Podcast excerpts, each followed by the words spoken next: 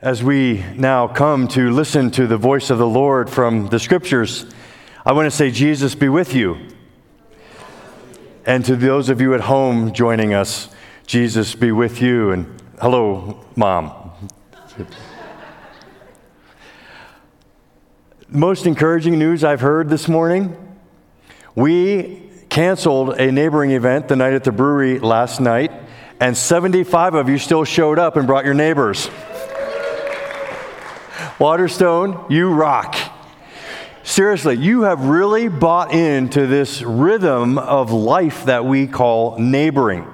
Neighboring is a way to demonstrate the love of God's kingdom to our neighbors by praying for them by name weekly, by engaging them in a non stalking way whenever you see them, to have conversation because our lives unfold one conversation at a time, and to be on the other end of that God works that way. And then the third is to, at some point, invite them to your table or to something here at Waterstone like a brewery night.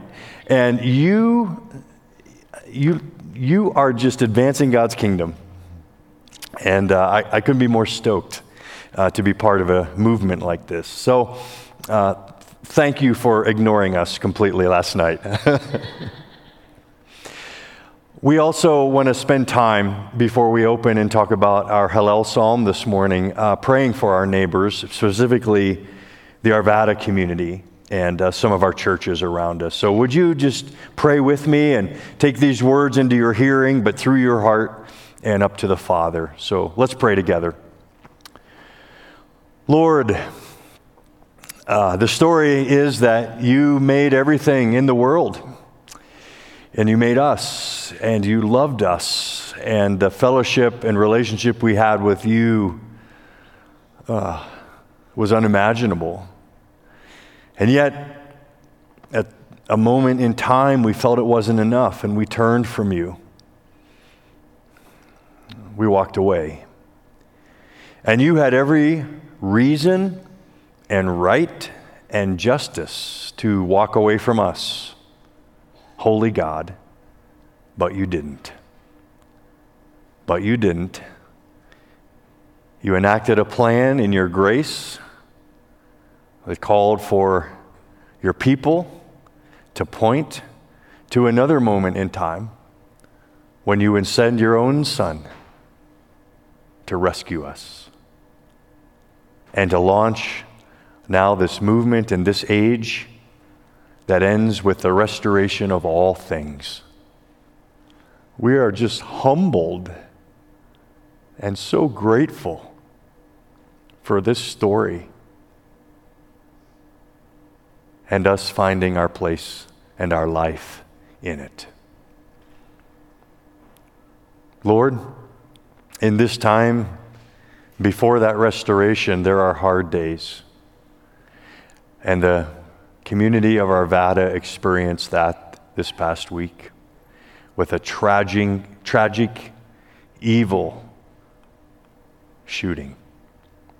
We want to lift up the family of Gordon Beesley, the heroic officer who was ambushed, especially his two sons and his wife, especially as they Tuesday put his body into the ground. Holy Spirit, come to them. Strengthen them for that day. In an overwhelming way, may they know you are near. May you be at work. And Lord, we pray for all of our police community as they grieve in the brotherhood and the sisterhood of the blue. We pray your help, your protection your continued strength for those who watch over us. We pray for the family of Johnny Hurley, the Good Samaritan, who also tragically lost his life. We pray your comfort for his parents, your help. Lord, we, we just pause to say, why do these things keep happening? Why? We pray about them month after month now. seems to never end. Seems like the laces on our society holding things together are becoming more and more frayed. And we don't quite know what to do about mental illness, about violence, about guns, about any of it. Lord, would you guide us even as a community here at Waterstone, but for other like minded, gospel believing churches? Would you show us the ways that we should engage today? And Lord, we do want to pray for our partner churches, both around us. We think of Southwest Community Church, we think of the Mosaic, we think of uh, the Abiding Hope, Light of the World, uh, Foothills. Foothills Fellowship, West Bowles, Redemption Hills, uh, so many partners in ministry. We're grateful for each relationship. Continue to show us how we can serve together, but we pray your favor on each church even now as we all gather and worship. But Lord, we pray that what today would be as a refueling so that we can go out into the communities, leaving here and leaving all our congregations and go back to neighboring and demonstrating the kingdom in this world. We pray your favor. We also pray your favor for any church struggling uh, from the pandemic. Uh, I had lunch last week, Jesus. You were there with us with Pastor Isidore at His Love Fellowship down at 9th and Calumet struggling inner city church. The COVID has really hit their congregation hard. It took one of their pastors. Lord, they're reeling a bit. And so we pray your help of resources and partnership, and those who have can come alongside those who don't. We pray, Lord, for your help for a church like His love that might be struggling today. All these things, Lord, they're from our hearts. We give them to your heart. Ask for your strength, your power, your wisdom, your help. In Jesus' name we pray. Amen.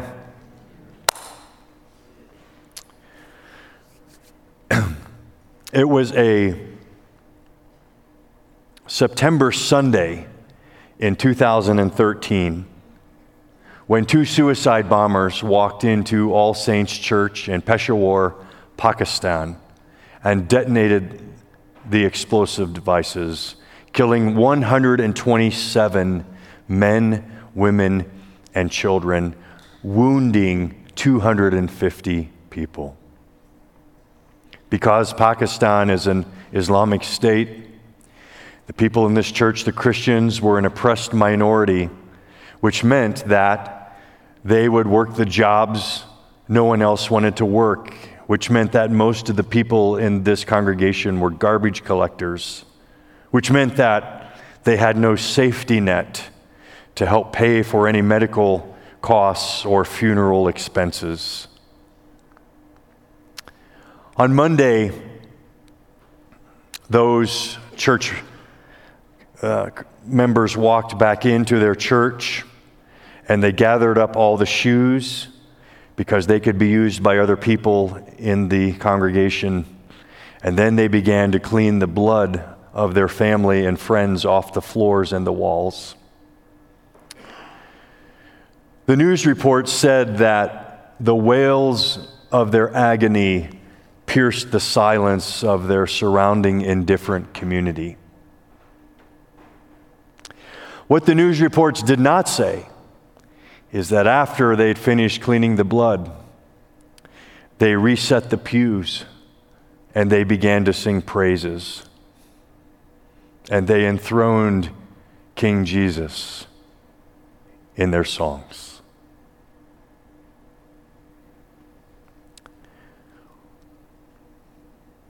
It's a 2,500 year tradition of God's people.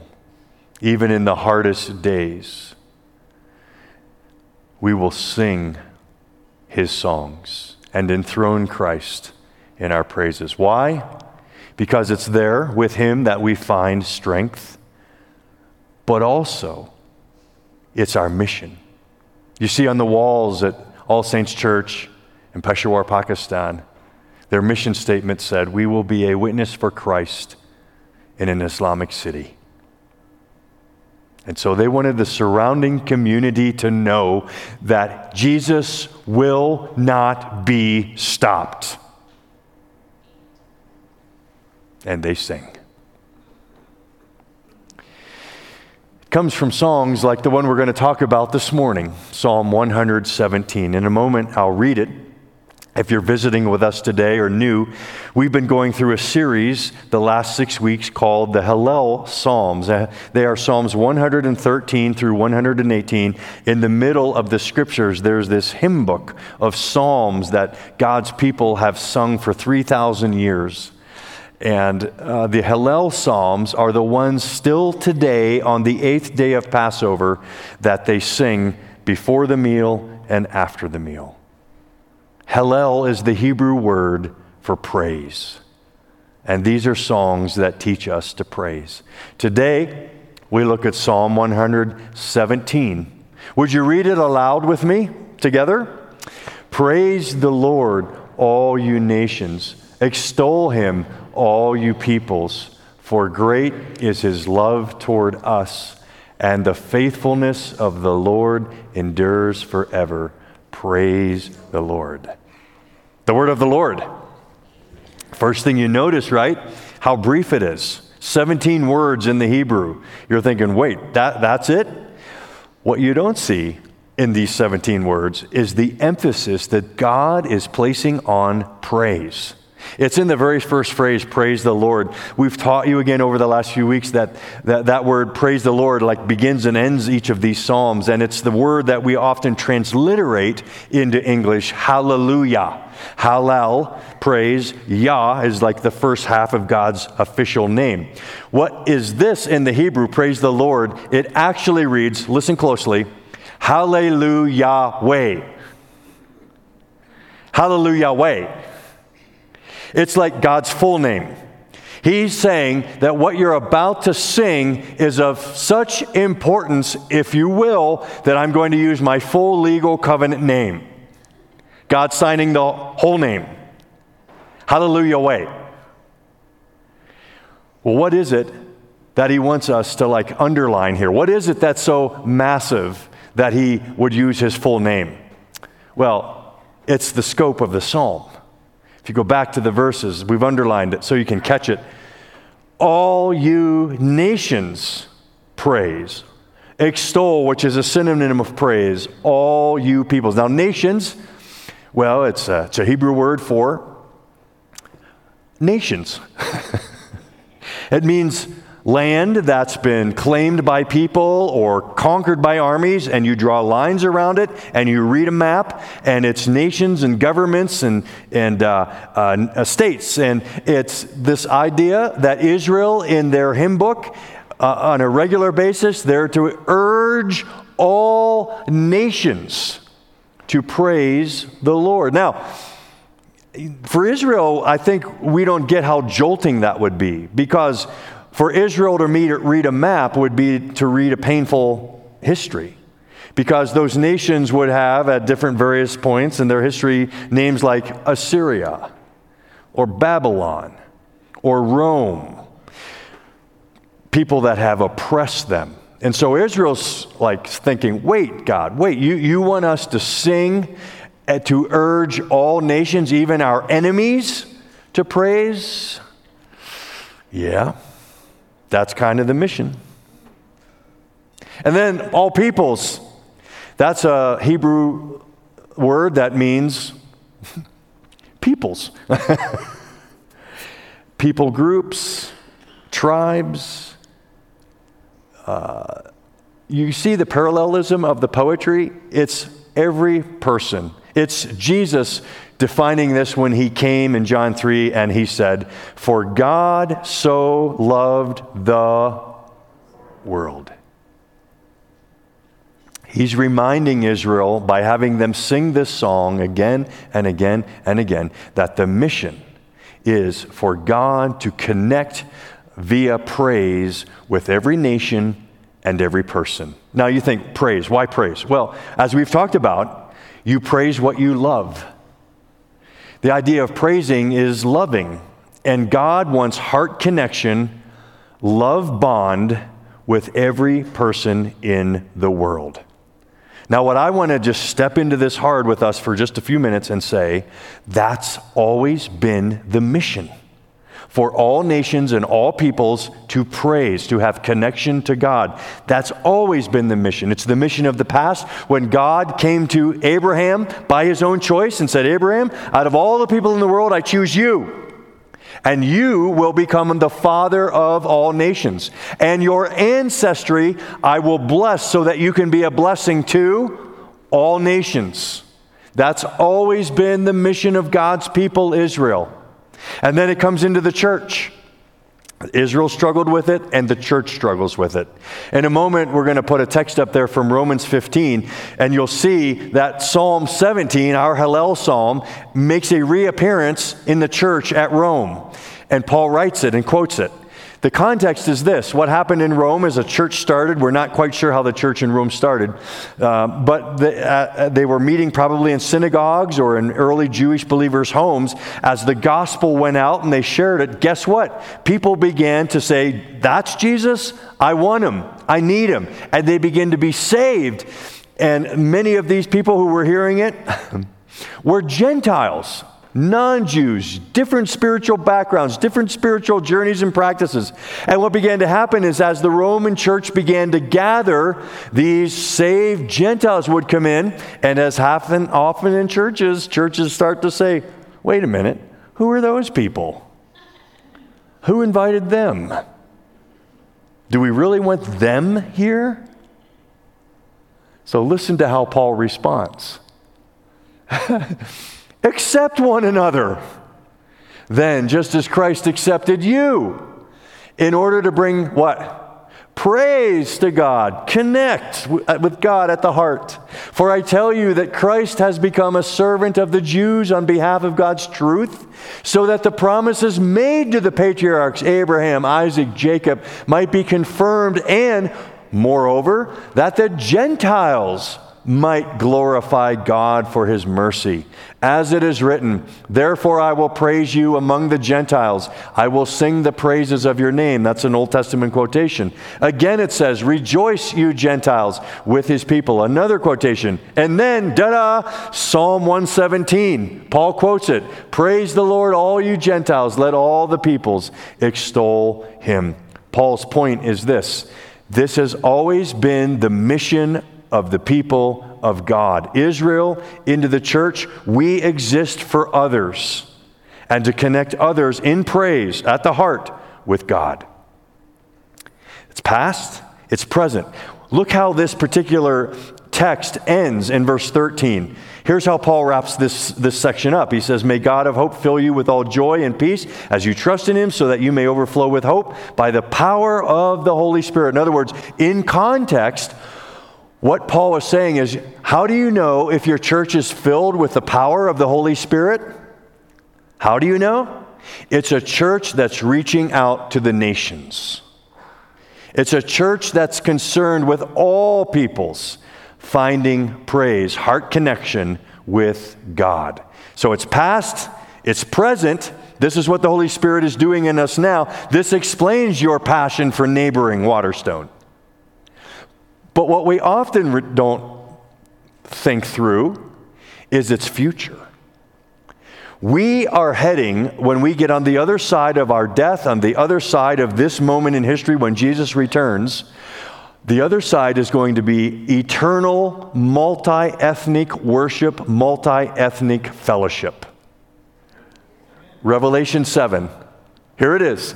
After this I looked, and there before me was a great multitude that no one could count, from every nation, tribe, people, and language, standing before the throne, before the Lamb. They were wearing white robes, holding palm branches in their hands, and they cried out. They were praising together Salvation belongs to our God who sits on the throne and to the Lamb. I want to underline that, right? Here's our future. Waterstone, here is our future.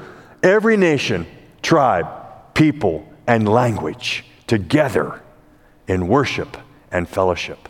So, our mission is not just a past calling of God, it's not just a present work of the Holy Spirit. Our mission is as well to bring the future into the present and create such a ravishing picture of what the kingdom is like that people will want it now. That's why we exist. We are to be a prolepsis. I don't know, I've fallen in love with a word. I can't get away from it.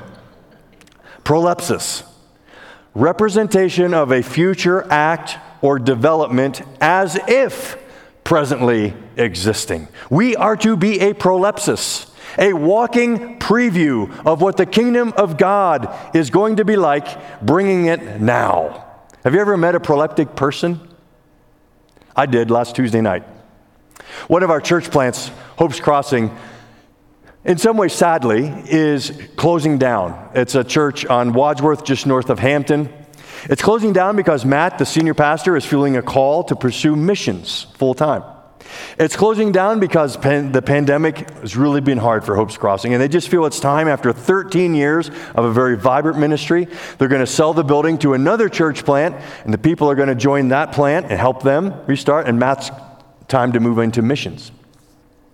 I have the privilege because it's one of our church plants, of sitting on what they're calling their legacy team, which means they're selling the building for a lot of money, and I get to sit with this team and say, You want money? Here you go, here you go, here you go. It's been awesome. Funnest meeting I've ever been to in a long time.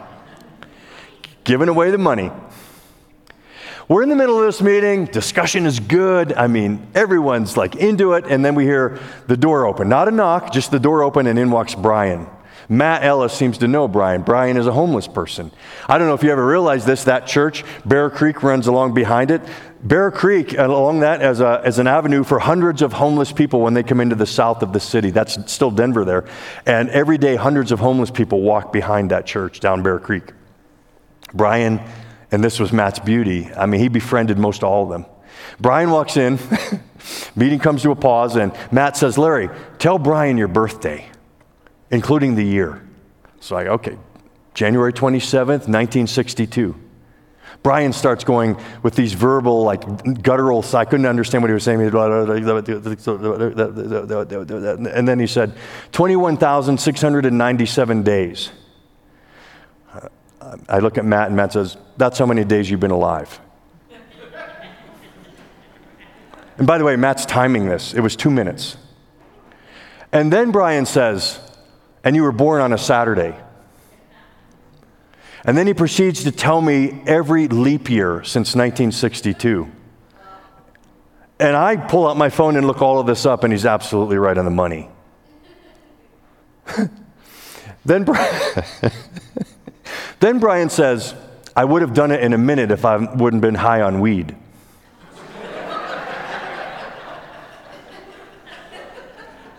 and then Brian says, they call me Brian, but you can call me heaven because this is what the mind of the future looks like. Brian is a very proleptic person. He's the future. Well, maybe not. My point is this when people engage you, do they get a sense that you are a proleptic? Do they walk away like sh- from you shaking their head about the love, the, the hope, the the joy. What's, what's got a hold of her? And we're, we're sitting here thinking, oh, proleptic, yeah. That's the future. I'm the future. You are the future, Waterstone. You walk out of this building this week, your mission, should you choose to accept it, is to show the people in your world what the future is like love, joy, peace, patience, goodness, kindness, gentleness, self control. Oh, the fruit of the Holy Spirit already living in you. You are proleptic, and your mission is to show people the future now. That's why we sing. All nations, all people. It's our past, it's our present, it's our future. We have an opportunity, Waterstone, in our southwest part of Denver, in this troubled age, to show to the world what the future is going to be like and ravish them with a vision of God's kingdom. So, that's the singing. That's why we praise. But what do we sing about? What's the, what's the song lift up about God that we should be singing about? Notice he says, Great is his love toward us, and his faithfulness of the Lord endures forever. Love and faithfulness. Again, you see the Hebrew parallel structure. That's the poetry feature. Love and faithfulness one thought advancing the next and completing the thought. What we're to tell people about God, what we're to demonstrate to them, is His love and faithfulness. Love is the Hebrew word hesed. It's hundreds of times in the Old Testament. It's the way that Hebrew people thought first about love. It's not romance love, it's not affinity, it's not even friendship, it's not compatibility. It's a kind of love where you make a proclamation of love and you say, I love you, and then the rest of your life is faithfulness where you back it up. It's love that happens because you made up your mind to love. And it doesn't matter how you perform. It doesn't matter what response is. It doesn't matter what kind of person you are. You make up your mind, you bring your character behind it, and you love no matter what you do. That's what we're talking about. I've been thinking this week, a lot of our lives are directed by this kind of Hesed love. We just don't always think about it that way. I'm guessing that many of you in the room have a, a lifetime friend or a very close friend who has this kind of Hesed love. I have one named Kevin. Uh, we've known each other since college, and we've never had this where, you know, we sit and we take this friendship uh, oath and we say, I vow to be your friend. We just bonded in college, and now, oh, I hate to say it, but almost four decades later, Kevin, who lives up in Loveland, is he's there. Uh, when I last year was going through my cancer journey and in some real hard throes and some hard days over uh, some coffee, I told Kevin that, you know, it is hard, but my greatest worry is for my wife because, especially in church world, when one of the, you know, visible staff suffers, he or she gets all the attention and it's like the spouse doesn't exist. And I, For three months, every single day, Kevin texted my wife.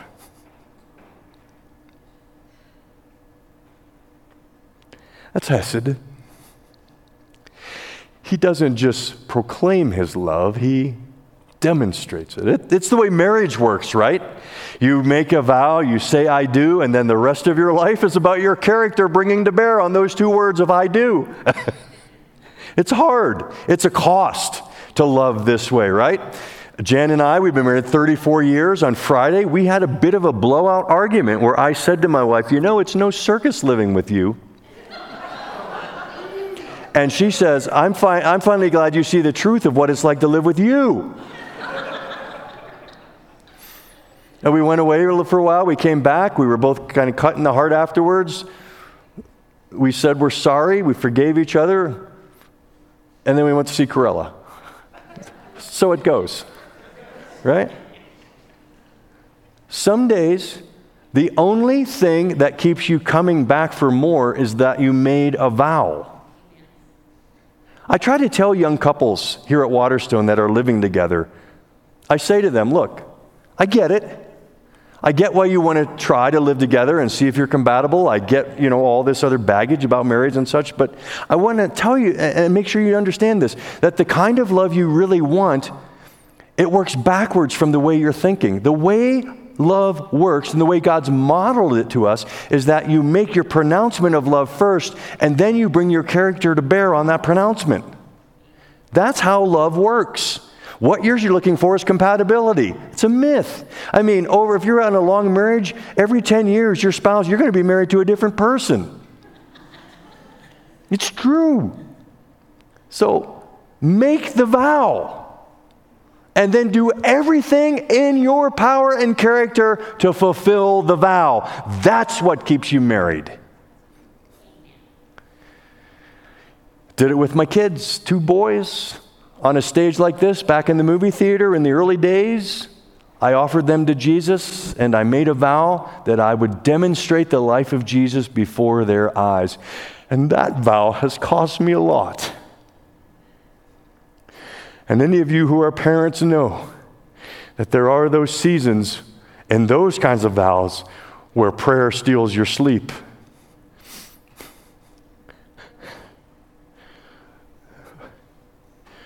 But you stay in it. Hesed. And I've made vows to the church. I made a vow to Jesus, the Good Shepherd, the Chief Shepherd, that I would follow in his way in loving his bride. that vow, that vow has cost some too. But what I want you to hear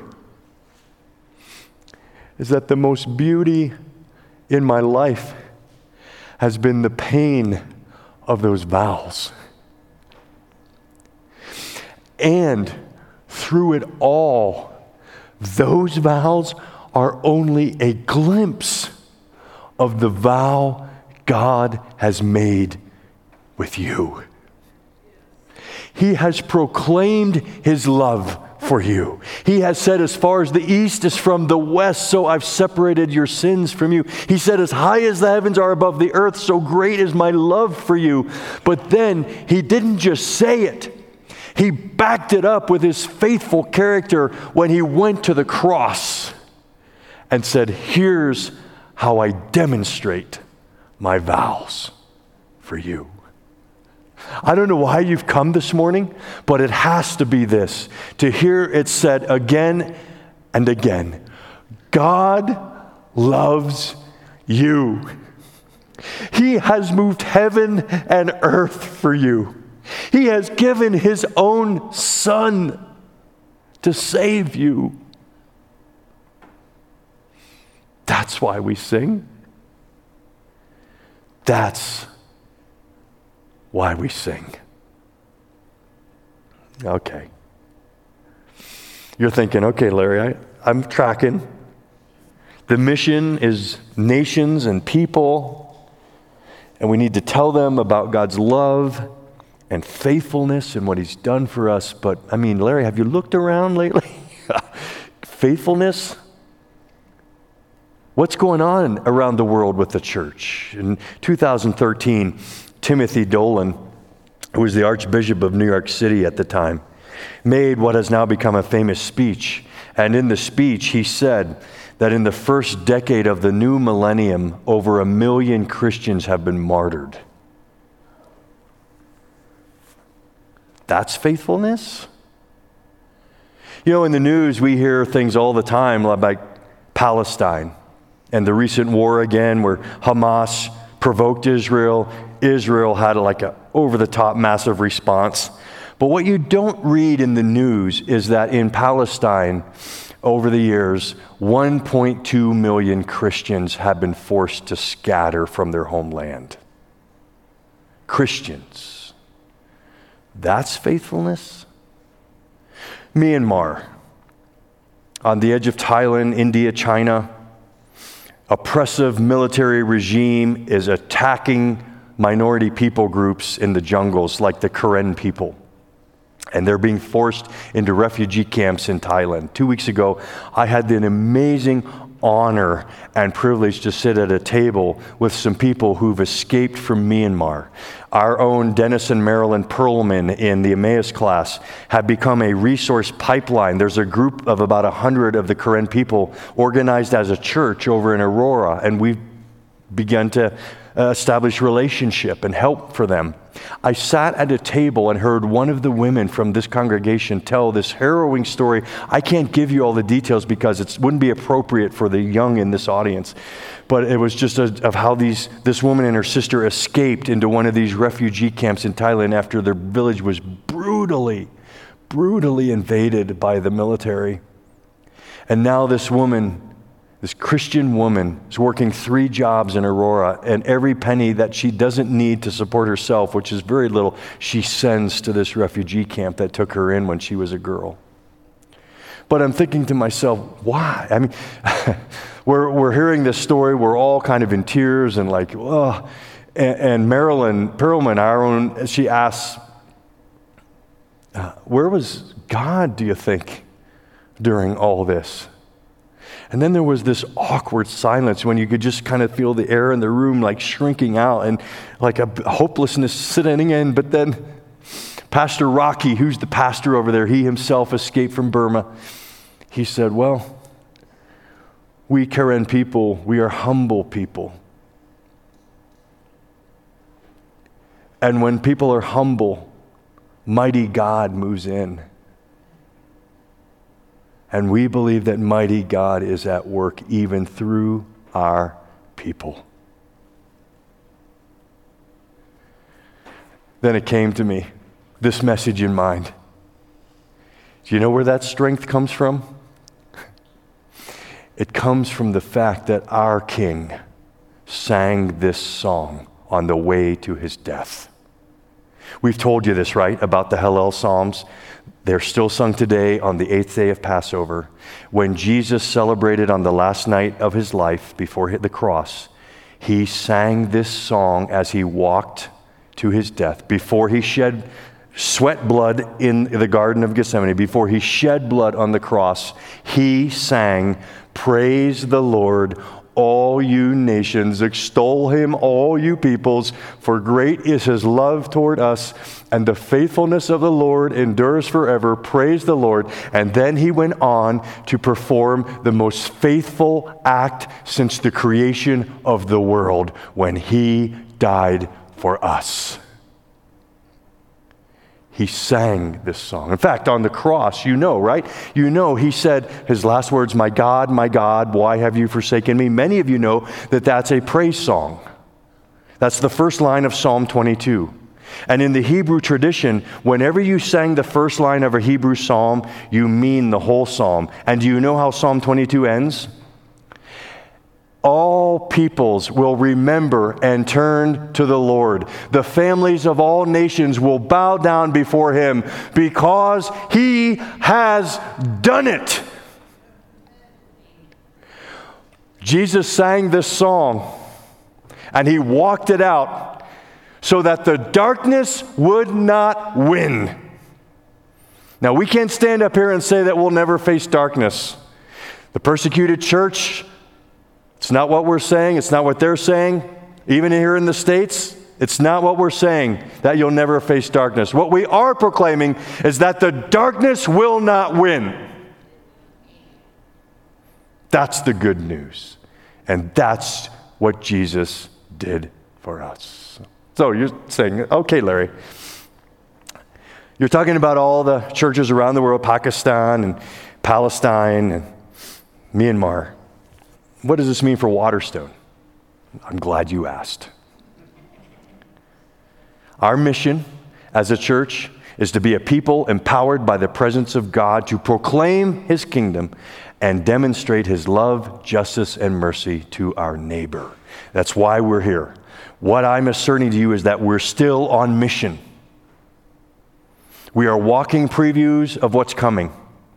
We are carriers of the Holy Spirit. We are walking the footsteps of history, God's people on mission. It's what we're doing. But let's boil it down. A couple of ways to think about this. One, if you are a business person or a government official,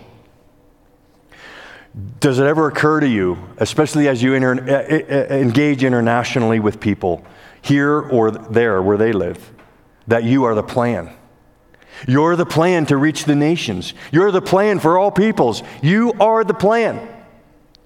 Does it occur to you, those of you who are in, in, college, who are young, or maybe at the beginning of your career, or those of you in this room that are past your career and have the youth of a new retirement coming? Does it occur to you that you are the plan and you have opportunity to give your lives to some radical things? What I would encourage you to do is to take the course this fall we're offering. It begins in August, the end of August, called Perspectives. Perspectives is a course that's about what God's plans are for the world and how we can be a part of it. And I'm telling you, we've offered this course, I don't know, five or six times over the years, and it's radically shaped our church. About a quarter of our missionaries have gone through perspectives. Four or five ministries we have are from perspectives. We want 50 people from Waterstone to go through it again just to see what God's going to do.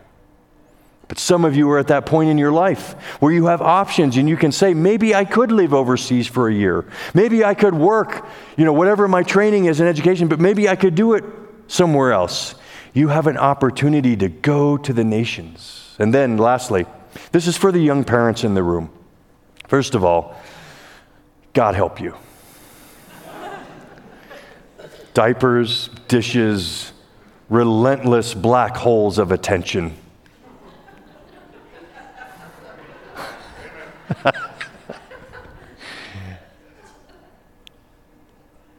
Long days, short years.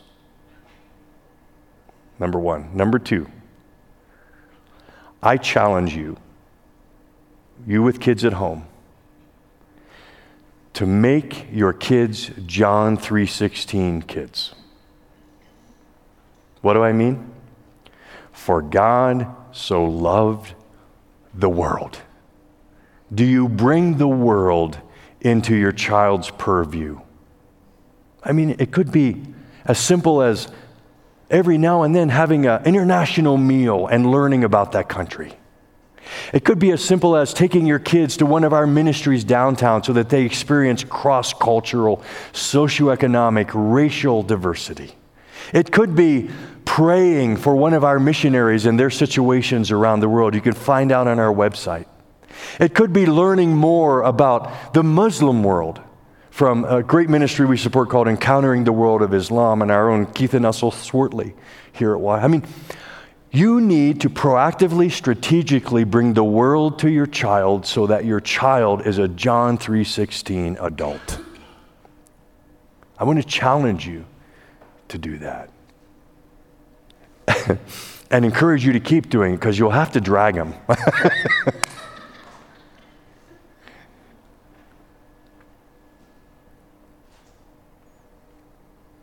Acts 16, Paul and Silas, they're in jail.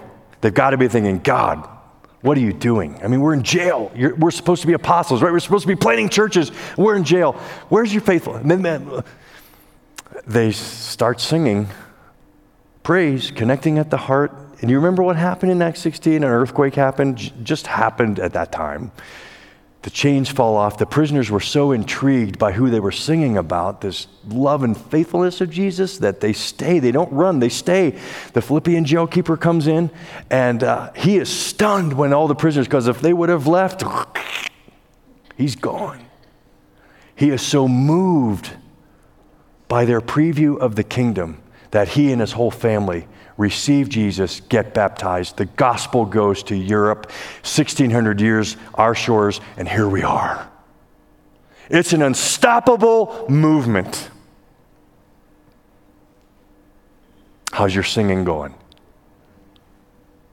How's your singing going? Let's pray. Lord, for whatever this message is and was, I just pray you plant the seed of the nations in us today, and it would grow realizing that Littleton in the latest census was 18% people of color. The nations are coming to us.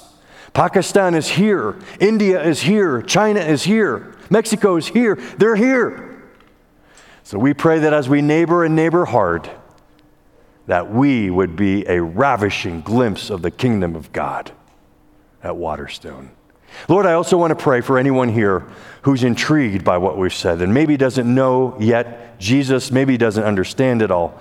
I pray, Jesus, that you'd reveal your beauty and power and what's really going on in this world, reveal it to them such that they would cry out to you, I'm in.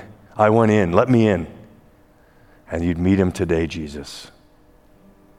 We pray all these things to enthrone Christ in our praises. Amen.